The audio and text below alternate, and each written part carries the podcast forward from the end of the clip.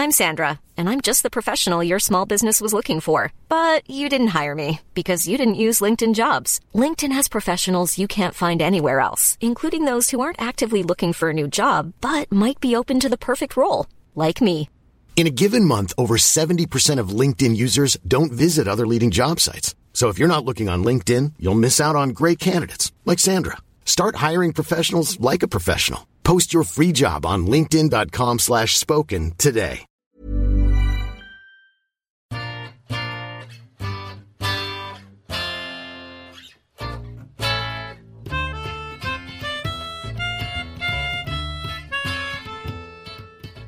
Hello, we're putting on a glittering light show this month on Naked Oceans to celebrate Guy Fawkes Night and Diwali as we go in search of some of the greatest firework makers of the underwater realm.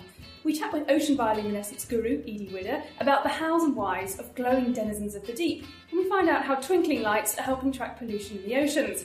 I'm Helen Scales, and with me is Sarah Caster-Perry. Hello! We'll also be picking our top 5 sparkly critters with a rundown of some of the most sensational bioluminescent species in the oceans, from gleaming clusterwinks to camouflage squid and glowing seas that can be seen from space.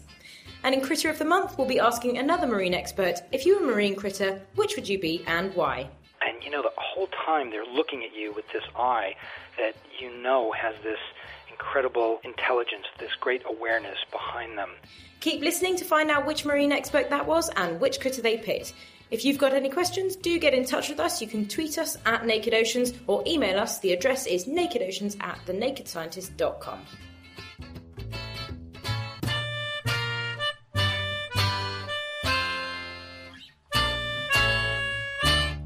You're listening to Naked Oceans with Sarah Caster-Perry and me, Helen Scales. Well, let's get things started with a news roundup from the world of marine science and conservation. So, Sarah, what have you got for us this month? Well, to kick off, I've got quite a story that's quite relevant to our theme this month. I've got a great story about squid that are able to shift their coloration between being transparent and being coloured in order to camouflage themselves against the bioluminescent searchlights of predator fish and from producing a silhouette in downwelling light from above. In different depths of water, different camouflage strategies are most effective. In mesopelagic, that's the mid-level waters, the best strategy is to be transparent. So most squid species here are not pigmented, so they're harder for predators to spot, particularly from underneath. A dark silhouette against the sea surface is a bit of a giveaway. But down in the depths of the ocean, there is very little light except from species with bioluminescent lures and searchlights, which, of course, we'll be talking about later. These would be reflected by a transparent body, so most species down there are a dark red colour. But what if you're a species that lives in both the deep and mesopelagic zones? Adapting to one of the zones would make you vulnerable in the other. Well, Sarah Zielinski and Sunka Johnson from Duke University in the United States report that two species that they studied, the octopus Japetella heathi and a squid Onychotuthis banksii, are able to shift between being transparent or coloured depending on the depth they're at. Both do it by expanding or contracting pigment cells called chromatophores. When the two species were studied in a tank under ambient lighting, so that's just sort of a mid-level of light, they both appeared transparent. But when a blue light was switched on and directed at them to mimic the bioluminescent searchlights found in many deep-sea species, they were seen to rapidly expand their chromatophores and take on a sort of scattered deep red pattern. And when reflectance of the surface of Japetella was measured, it was found that it reflected twice as much of the blue light when it was transparent as when the chromatophores were expanded.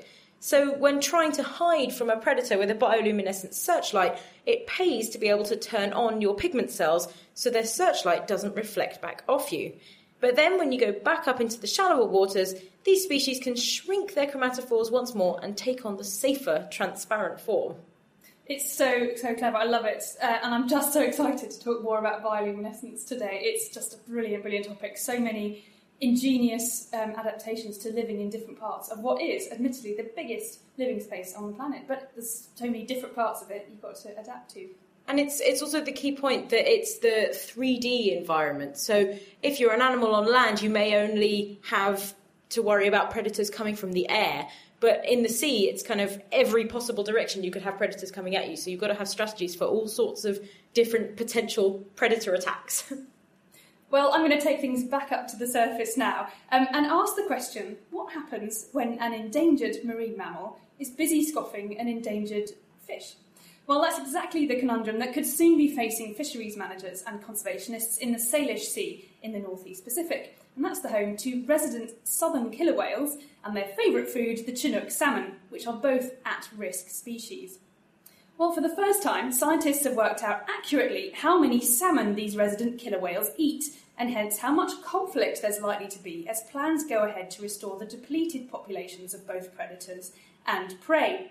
Publishing in the journal PLOS One, the big international research team, including a group from Oceans Initiative, set up a series of computer models linking age, length, weight, sex and energy consumption of killer whales based on information from captured and captive animals. I should just point out they haven't gone out and killed any killer whales themselves, but they used existing information from whaling records. Well, these models were used to then calculate how many fish are eaten on an annual basis by the 87 killer whales, there's only 87 of these particular group left, in the Salish Sea. And it turns out that they already eat a lot of fish. It's estimated they eat between 12 and 23% of the salmon from the Fraser River each year, and that's compared to 10 to 40% natural mortality for the same fish. And the killer whale consumption could go up by 75% if efforts to boost their populations are successful. The target is to have a 2% increase every year for the next 28 years. So, obviously this means that we'll need to have a lot more salmon available for all these killer whales to eat. So how are we going to resolve the conflict between endangered predator and endangered prey?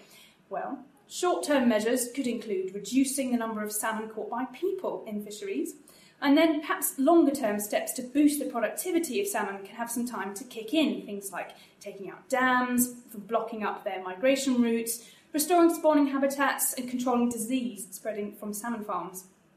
And one solution, which I sort of quite like, it's quite a fun idea, proposed is that the killer whales should be officially allocated their share of the Chinook salmon under the Pacific Salmon Treaty. So, you know, in a way we are sharing resources with wild animals. Well, what this study really does, and I think the important thing about it really, is that it's showing how important it is for us to set aside the old-fashioned single species approach to managing fisheries and protecting species, and instead we really need to look at whole ecosystems and consider the interactions between all the different species, and that's, in this case, killer whales, salmon and people. Yeah, I think it's definitely a bit of an outdated way of doing things, of thinking, right, we want to conserve this one species, therefore we will make the effort with this one species, rather than thinking, okay, so what do they eat? What other species do they need to survive? Is there a sort of keystone species within this ecosystem that will affect this other species that we're trying to conserve? So yeah, definitely a whole ecosystem approach is needed. Okay, Helen, imagine eating a piece of fish that looks, smells and tastes completely normal, but a few hours later you're stuck on the toilet, vomiting and with tingling in your arms and legs. Not nice. Well, this can happen if the fish you eat is contaminated with ciguatera toxin. This affects fish in tropical waters that eat a dinoflagellate species of algae that make the toxin. And it affects between 20 and 60,000 people every year, and it's the most common form of food poisoning caused by a natural toxin. Now, testing fish for this toxin has up until now been quite a lengthy and time-consuming process involving injecting purified samples into mice and then just watching to see if they become ill, which from an ethical standpoint of having to get through a lot of mice is not great, and also just the time it takes to do that. Well, now Kentaro Yogi and his colleagues in Japan have developed a much faster and effective way of testing for the toxin, which has also allowed them to identify 15 different forms of the toxin present in fish species caught in different areas, as well as identifying differences in the dinoflagellates responsible for producing the toxin. The team used liquid chromatography tandem mass spectroscopy to analyse the toxins, which were extracted and purified in a similar way to the mouse bioassay method. But the peaks obtained from the analysis were compared with known reference samples of the toxins, and they accurately showed the separate toxins found in the samples of fish. And the team believe that with the production of more reference samples from the various toxins, by extraction from natural sources, so fish that have been caught, and through synthetic chemistry as well, so getting people to actually make these toxins from scratch in the lab. This method, using the liquid chromatography, could actually improve the speed and accuracy of testing for something that's quite a nasty thing to have. It is, and luckily I haven't myself had Ciguatera, but I do know friends who have, and it's really quite disabling. It's a terrible thing. I think it can go on for years as well. So, like you say, a better way of detecting it and figuring out sources has to be a good thing. Well, finally this month for Ocean News, I've got a story about sea turtles. Hooray, we all love sea turtles. And the fact that the little mini ecosystems that cling to their shells and hitchhike across oceans turn out to be more diverse in the Atlantic compared to in the Pacific. And that's according to a study from Mexico. For 3 years, a research team led by Eric Laszlo-Wazmi had the tough job of going down to Teopo Beach in Jalisco, Mexico, to examine the creatures that have hitched a ride on female green turtles and olive ridley turtles that arrived to lay their eggs in sandy nests. And these hitchhikers are called epibionts, and most of them have actually only been found living on turtles, so they're sort of obligate. They aren't found anywhere else. They have to find a turtle to hitch onto. In this specific study, they found a total of 16 species of epibionts, and that included barnacles, crabs, seaweeds, a remora, one of those shark suckers, and even leeches. Ugh. But that compares to up to 90 species found attached to shells on sea turtles in the Atlantic, which is really quite a big difference. But we really don't know why. It remains a real mystery as to why there's this difference between the two. But the study is published in the Bulletin of the Peabody Museum of Natural History, and it includes detailed pictures and descriptions of all the species found stuck on these turtles, with the idea of really giving instructions so that future studies can go back, carry on collecting turtle hitchhikers, and try and understand a bit more about what's going on. Well, don't forget, you can find out more about all these months' news stories on our webpage. That's thenakedscientist.com/oceans. Making waves about the underwater world, this is Naked Oceans. It's November, the time of year when here in the UK we celebrate Guy Fawkes Night. And before you go rushing to Wikipedia to find out what that's all about, here's a quick history lesson. Would you believe it's when us Brits pay tribute to the failed assassination attempt over 400 years ago of King James I? You've got to love tradition. The plan was to blow up the Houses of Parliament by stuffing the cellars full of gunpowder, but the plotters, including Guy Fawkes, were found out. And still today, we like to celebrate by building bonfires, making effigies of Guy Fawkes out of old tights, and setting off a bunch of fireworks. So, Sarah, are you a fan of Guy Fawkes Night? Oh, massive fan. I love going to see the fireworks. I went to a great display this year, and it's almost more fun to turn away from the fireworks and look at everyone else looking up going, ooh, ah, it's great. Yeah, I'm a big fan of fireworks, and I like the donuts as well they sell when you go to fireworks shows. Well, another festival of lights of this time of year is Diwali. So what better excuse do we have to catch up with some of the greatest firework makers of the ocean world?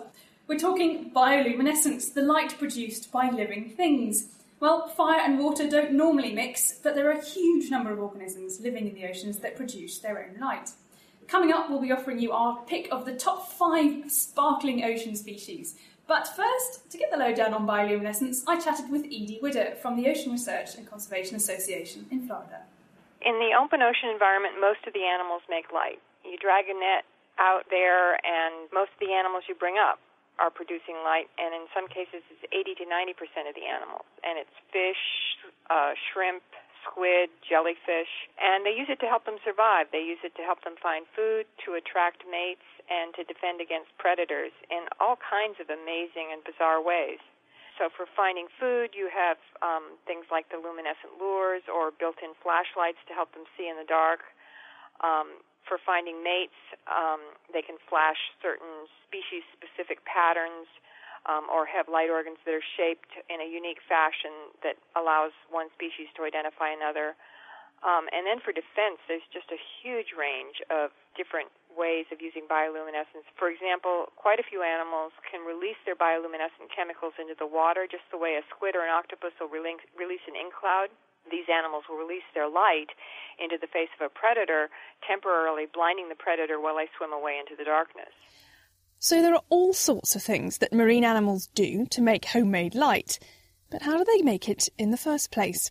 Essentially, it comes down to a reaction between a substrate and an enzyme, generically referred to as luciferin and luciferase. But it's not as simple as that. We think that bioluminescence has evolved at least 40 separate times, maybe as many as 50 separate times. It's a really unusual example of convergent evolution because they have very different chemistries in different animals. I mean, some animals use the same chemistries, and it's even cross species and cross phyla, but they're extremely different depending on different cofactors and different enzymes and different substrates. It's just very unusual in that respect.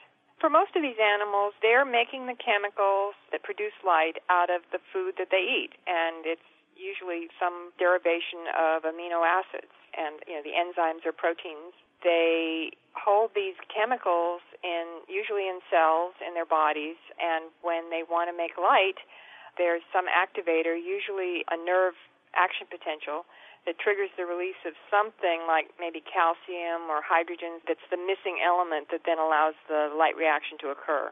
Some animals get their light from bioluminescent bacteria, so they have a symbiotic relationship with the bacteria, but the fish sometimes needs to turn that light off. And so they'll often have mechanical shutters that can close down around the light. In some fish, the light organ actually rotates back into the head, just like the headlights on your Lamborghini. Edie has spent a lot of time miles down beneath the waves studying the glowing creatures of the depths, and she told me about the first time she went down in a submersible. Up until this point, she'd only been conducting research on bioluminescent organisms in the lab.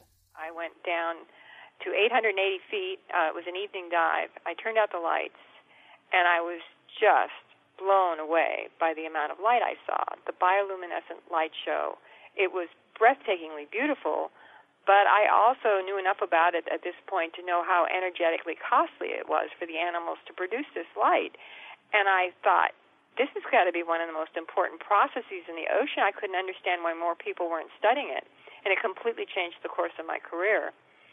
So a lot of the reason I came to understand that it wasn't being studied more is there weren't tools available for studying it, because clearly you have to do a little bit more than go down and say, oh, wow, everything glows. And so I started working with engineers to develop instruments that could better quantify bioluminescence in the ocean.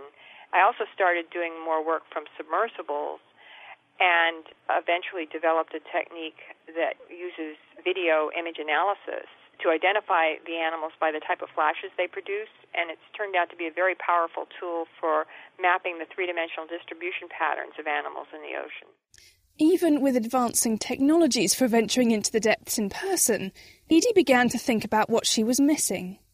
Of the hundreds of dives I've made into submersibles, I've always felt like, how much is there out there that I'm not seeing because we're scaring it away with our bright lights and noisy thrusters?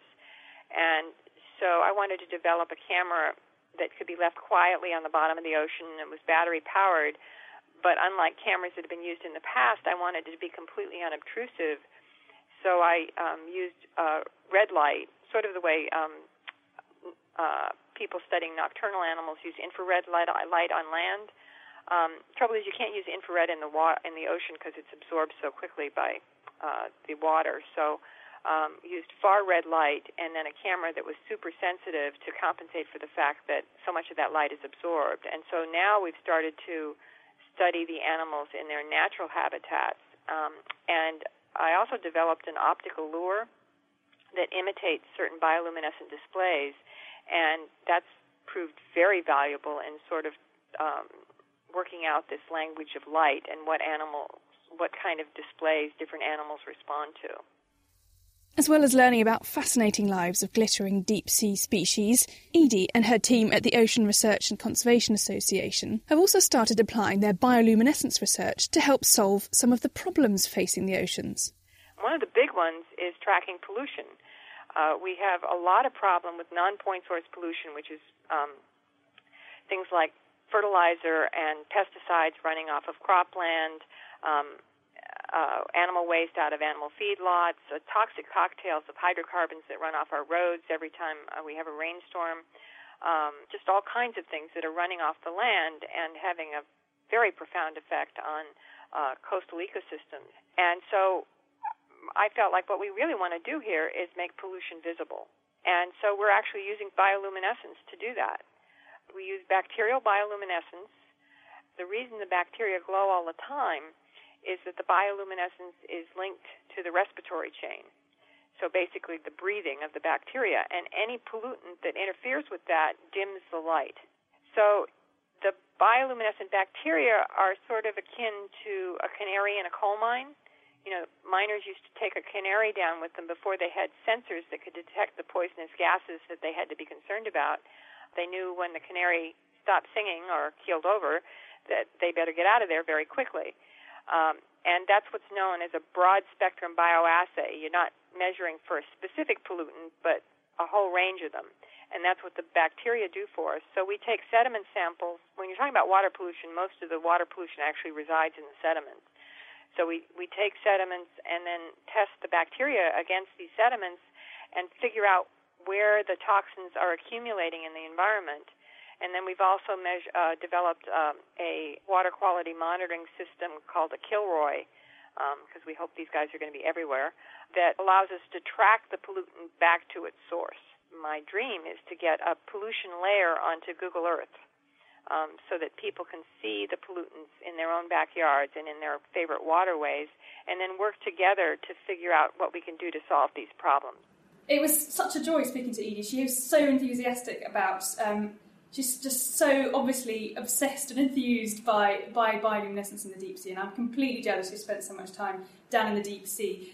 Something else she mentioned, which was pretty awesome, is the fact that bioluminescence is all the way through the top to the very depths of the ocean. And in fact, when people for the one time only so far went to the bottom of the Marianas Trench, the deepest part of the ocean, they turned the lights on of the submarine, and there was a fish with eyes, and the only reason it could possibly have eyes is because there's bioluminescence down there. So, and she was saying how now it's the commercial, it's amongst these private individuals, people like James Cameron and Richard Branson, to get into the deep and build submersibles and get down there. And Edie wants to know what they see when they get there. Is it full of light? We think the answer has to be yes. That was Edie Widder, founder of the Ocean Research and Conservation Association in Florida, introducing the firework makers of the oceans and how she's putting bioluminescence to work in helping to safeguard the oceans. Well, you can see some fantastic pictures of the extraordinary animals that Edie works with on our website, as well as links to find out more about her work beneath the waves. That's all at thenakedscientist.com/oceans. Are there really plenty more fish in the sea? Find out with Naked Oceans on the web at nakedscientist.com/oceans. You're listening to Naked Oceans with me, Sarah Castor-Perry, and with Helen Scales. And this month we're celebrating Guy Fawkes Night and Diwali, exploring the stunning fireworks displays put on by ocean inhabitants. We've just heard from Edie Widder about how bioluminescence happens in the oceans, and there's no doubt there are some bizarre creatures down there that produce light. So we've sifted through them and come up with our pick of what we think are the top 5 firework makers that live in the sea. So I'm going to start us off with our first critter, which is a type of jellyfish called Aequorea victoria, or the crystal jelly, which is found off the west coast of North America and out into the Pacific Ocean. It's just a little small jellyfish growing up to around 10 centimetres across, and it's well named as the crystal jelly. It's almost completely colourless, but it does show luminescence in a little ring around the bottom edge of the main body. The protein that causes the greenish glow of the crystal jelly's luminescence is known as GFP, the green fluorescent protein. Now, when the jelly is startled, its cells release calcium ions that excite a bluish-coloured protein called aequorin, which then stimulates the GFP to glow. Osamu Shimomura first extracted GFP from the crystal jelly, and now it's used in all sorts of other areas of biology, and particularly to stain cells for fluorescent microscopy, because the good thing about GFP is that, unlike most stains that you use to stain cells to look at under a microscope, it's not toxic to living cells, so it can be used to look at living tissues under the microscope. And there are several mutations of the GFP protein that have been developed. You've got blue fluorescent protein, yellow fluorescent protein, cyan fluorescent protein, and actually red fluorescent protein has been extracted from corals, so not from this jellyfish, but from another ocean species.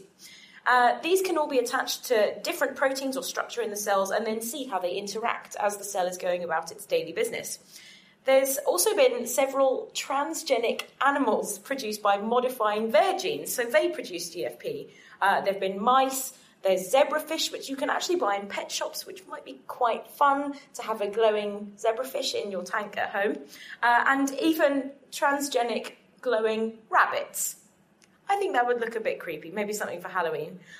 The crystal jellies have quite an interesting and bizarre life cycle. They alternate between a sessile or ground-dwelling hydroid form and the swimming medusa form, which is the type that we would recognise as the jellyfish. The medusae, the jellyfish themselves, are either male or female, and they release gametes into the water, which meet and fertilise and then settle onto the seabed and grow into these hydroid colonies. And then in the spring, the colonies bud off more little tiny medusae into the water column that then grow, start producing gametes, and die after about 6 months. So they're a really good example of how the oceans are helping to advance other areas of research, which I think is a key point to mention when we're talking about conservation. You know, this is a point that's made about the rainforest on land as well, the potential for new drugs and things like that. In these untapped areas, it's a major reason to conserve species and ecosystems as well. Absolutely. I mean, I've heard people say the discovery of GFP was like the discovery of the microscope. That's how important it is, and that's how useful it's been in research. It's fantastic. Well, I nearly chose for one of my top firework makers the bioluminescent dinoflagellates that glow in the sea when you go diving in the right time, in the right place, and they just flash these fantastic lights when you move. I think those are in the beach, aren't they, in that film where they go swimming in that lagoon and you move your hand through the water and it startles them and they produce all these tiny lights. Yeah, it's absolutely brilliant. I mean, it does happen like that, it really does. You know, you can basically have a lot of fun pretending to be an underwater wizard because you can throw fireballs, you can just, you know, it's fantastic. And I've actually been swimming one time at night and come out and it's stuck to my skin so that if you actually then draw with your finger on your skin, it glows again. It's like you're kind of covered in this sort of crazy paint. It's fabulous. I'm not using them, haha, so I'm cheating slightly. But because those dinoflagellates only flash when they're disturbed. But there's another phenomenon in the ocean that just glows constantly. And that is a thing called the Milky Seas effect. And it's a surreal nighttime phenomenon that mariners have puzzled over for hundreds of years. It's called milky because it looks white, but it's actually blue. But it's such low light that, in fact, your eyes are just using your rods, which don't distinguish colour, so it looks white. And it went unexplained for a long time, but it's still pretty mysterious. But we think the latest theories are that it's caused by a type of bioluminescent bacteria, Vibrio harveyi. And these glowing seas have been spotted from space. This is fantastic. The discovery is all thanks to a meteorologist called Steve Miller. Back in 2003, he was basically pondering the idea of, could you see glowing seas from space? Could we do this? Is it possible? Everyone said, no, don't be stupid. It's far too brief. It's not bright enough. There's no way you could do it. But he was determined to see if he could figure this out. So, like all good scientists, he went straight to the internet and hunted around for descriptions of the Milky Seas effect. And he found a report from a ship, the SS Lima, from January 1995. And it was in the northern Indian Ocean. And it went something like this. 2200 local time, on a clear, moonless night, a whitish glow was observed on the horizon. And after 15 minutes of steaming, the ship was completely surrounded by a sea of milky white colour and with a fairly uniform luminescence. The bioluminescence appeared to cover the entire sea area from horizon to horizon, and it appeared as though the ship was sailing over a field of snow or gliding over clouds. Isn't that wonderful? So basically, Steve got this report, and then he wanted to figure out if that particular Milky Sea could be spotted from space. So he teamed up with some other researchers, including bioluminescence expert Steve Haddock from the Monterey Bay Aquarium Research Institute, and they sifted through satellite images, and lo and behold, there was the Milky Sea spotted from space in exactly the right place and the right time as SS Lima's description. It turned out to be an enormous patch of glowing sea. It measured 15,000 square kilometres, the size of the county of Yorkshire, if you're a Brit, or the state of Connecticut, if you're in the US. Everyone else will just have to figure out how big that is. A satellite image showed the glow for 3 consecutive nights, between the 25th and the 27th of January. And check this out. Weirdly, it's the same date, the 27th, although 100 years earlier, that the passengers on board the Nautilus in Jules Verne's 20,000 Leagues Under the Sea, in a very similar part of the ocean, sailed through a Milky Sea. How weird is that? It only happens in the right conditions, and that's when there's a huge concentration of bacteria. It's estimated that this particular Milky Sea had 40 billion trillion bacteria, and that's quite a lot. In fact, if you had a grain of sand for every one of those bacteria, you'd cover the entire planet to a layer 10 centimetres thick in sand. It's huge. Anyway, I had a quick chat with Steve Miller the other day, and he said that since that 2005 paper came out describing this satellite spotting the Milky Sea in the Indian Ocean, he's had lots of reports from sailors of Milky Seas, But so far, they haven't had any satellite images to match it up, because we're really talking extremely low light levels here. You've got to have very sensitive satellite images. But the good news is that in October, just past, NASA launched a new satellite called NPP, and it's carrying a new improved low-light sensor. So that does increase the chances of spotting another Milky Sea from space, and it perhaps gives researchers a chance to dash out on a ship and grab some of the seawater in the same place. And Steve told me if that happens, he's going to put down his science hat and just frolic around in the globe. But I mean, is that safe? Would you get infections from those kinds of bacteria, or is it just a kind of a safe thing to go swimming in? It's a really good question. I mean, these are bacteria that are all the way through the oceans, that just at very low concentrations compared to Milky Seas. But no, I think I'm going to have to ask Steve that one. Perhaps get him to go first. See what happens. But there's some, if you want to check out, there's some great pictures from Steve's work on our website, and some links so you can find out more about this fantastic study. Well, following on with a very similar story, also using a slightly different species of bioluminescent bacteria, Vibrio fischeri. So my second choice of critter uses bioluminescence to make itself invisible, which sounds a little counterintuitive, but stay with me. The problem with living in the 3D environment of the ocean, as I said earlier, is that a predator can come at you from any angle, you know, from the sides, from above, or from below. And many species actually show countershading, where the underside of the body is coloured lighter than the top of the body. And this is to counteract the shading of being lit from above from the light from the sun coming through the ocean surface. But some species go further than just counter-shading. Several species of squid use bioluminescence on the underside of their body to try and match the colour of the light coming down from above. So if a predator sees them from below, they don't see a dark shape against the light ocean surface, but the squid becomes practically invisible. And the idea of ventral bioluminescence as a form of countershading was supported by evidence from several species, but it was only when an on-board study of squid caught in the open ocean in the 1970s and exposed to light from above showed that they fluoresced on their undersides to match the light level coming from above, and this proved that this was a strategy that was being used. The results have been confirmed several times again by other researchers. And some of the most recent research has been into the Hawaiian bobtail squid, which I have to say is one of the cutest squid I have ever seen. It's like Disney have specifically drawn it to be round and cute. And they're also known as dumpling squid or stubby squid. They are just adorable. Well, these squid have a symbiosis with the bioluminescent bacteria Vibrio fischeri, obviously a relation of the bacteria that you were talking about, which live in special crypts in two paired areas of the squid's body known as the light organs. Now, the light organs have a reflective inner surface close to the body so that all of the light gets directed downwards away from the inside of the squid's body.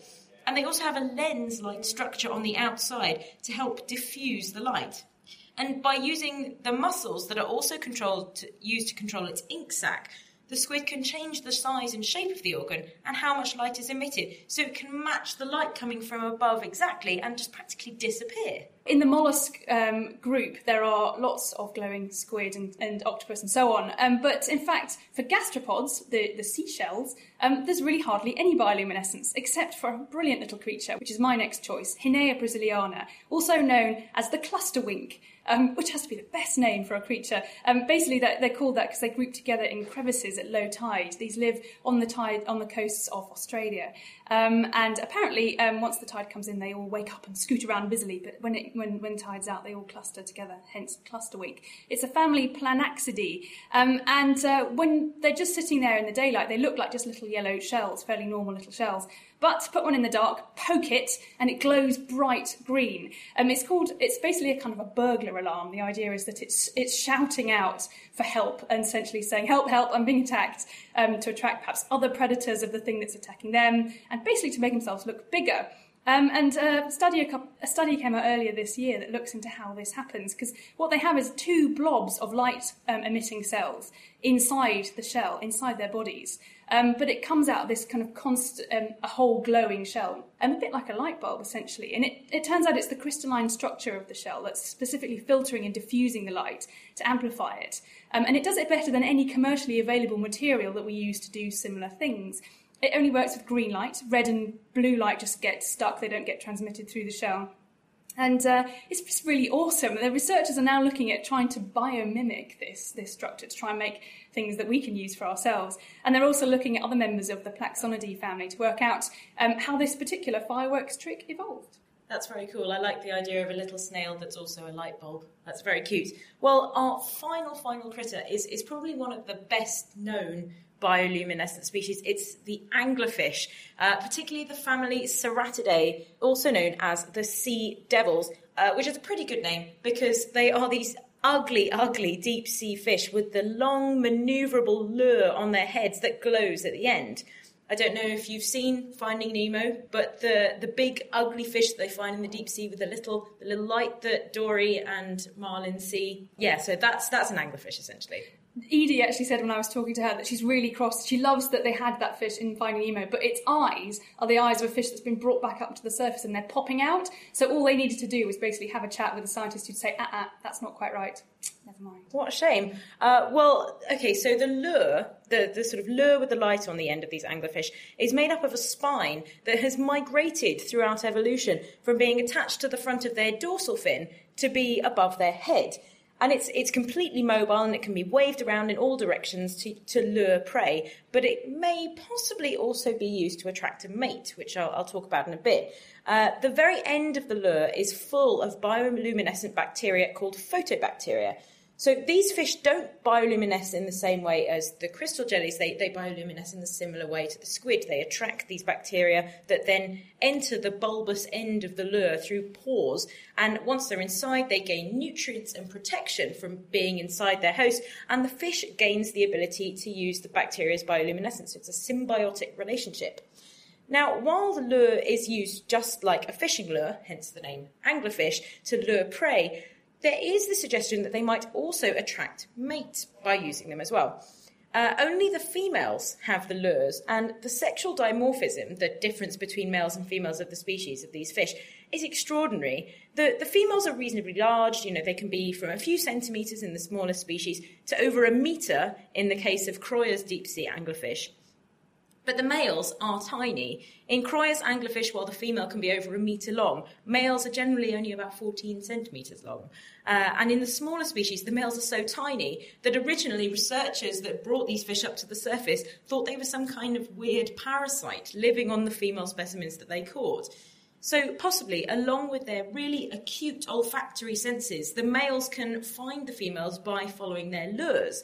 And they then attach to the female permanently, actually fusing with her bloodstream and gradually atrophying, so just sort of dying, until they're simply just a pair of gonads that release sperm into the female in response to hormonal cues in her blood. And this may sound completely bizarre, but it's quite a good strategy. If individuals of a species are scarce and widely spread out, having the male attached to her body all the time means that the female has a ready supply of sperm whenever she releases an egg, so it's a good strategy, really. Yep, it makes perfect sense, the deep sea. And apparently sometimes they bring up females and they're covered in quite a few different males, so they can collect males, so they've got as much sperm as they need. Well, there you have it, our top pick of glowing, glittering, sparkling ocean creatures. You can find out more about all those varieties of light makers, as well as links to some great studies about ocean bioluminescence at our webpage. That's thenakedscientist.com/oceans. Well, that's almost it for this episode of Naked Oceans, but we've just got time to catch up with another marine expert and ask them if they were a marine critter, which one they'd be and why. Here's our Critter of the Month. Hello, my name is Brian Skerry, and I'm a wildlife photojournalist specializing in marine wildlife, underwater and ocean subjects. And if I were a marine creature, I think I would like to be an orca, otherwise known as a killer whale. I suppose that's somewhat of a shallow statement in the sense that I've chosen the most supreme creature in the sea, perhaps an animal that I at least believe reigns supreme over pretty much everything else. So I guess that tells you something about me. But anyway, I am just so impressed with orca. I think that they are on a level quite unlike anything else. I'd like to think that they're much smarter than human beings and that they have this ability and awareness that we can't even begin to understand. I've only encountered orca a few times throughout my career in the ocean. The first time I had a real close encounter with them was back in 1994. I was in the Norwegian Arctic and diving or free diving very, very cold water in a place where they were gathering to feed on herring over the winter. It was just magical. The cliffs and the fjords were immense and kind of spooky. It was this beautiful purple light in the sky. The sun never got very high at that time of the year. This was in October.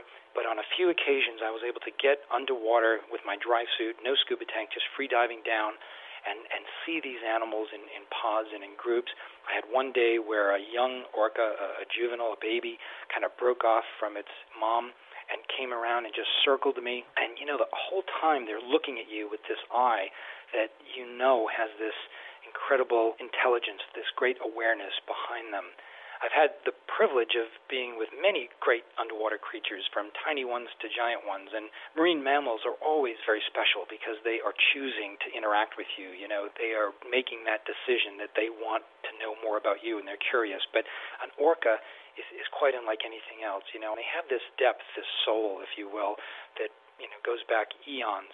And if only we could tap into that, I think we could learn so much. So the notion of coming back, if I could be reincarnated, or if I could just snap my fingers and become an orca, I think would be pretty magical, because I would learn so much about the ocean and have the ability to travel great distances and interact with everything else that lives in the sea.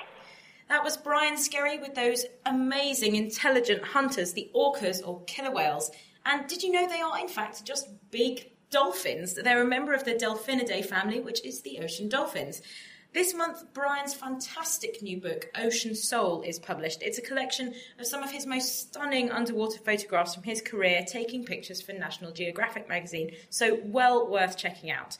And you can find lots more ocean experts picking their top critters at our website. That's thenakedscientist.com/oceans. Well, that's it for this sparkly edition of Naked Oceans. Many thanks to Edie Widder and Brian Skerry. We'll be back with more ocean science and conservation, same time, same place, next month. Until then, we'd love to hear from you. You can find us on Twitter @NakedOceans, or email us. The address is nakedoceans@thenakedscientist.com. You'll find more info on this month's show and all the others at thenakedscientist.com/oceans. Thanks for listening. Catch you next time. Naked Oceans is produced by The Naked Scientists and supported by the Save Our Seas Foundation. For more information, look them up online at saveourseas.com.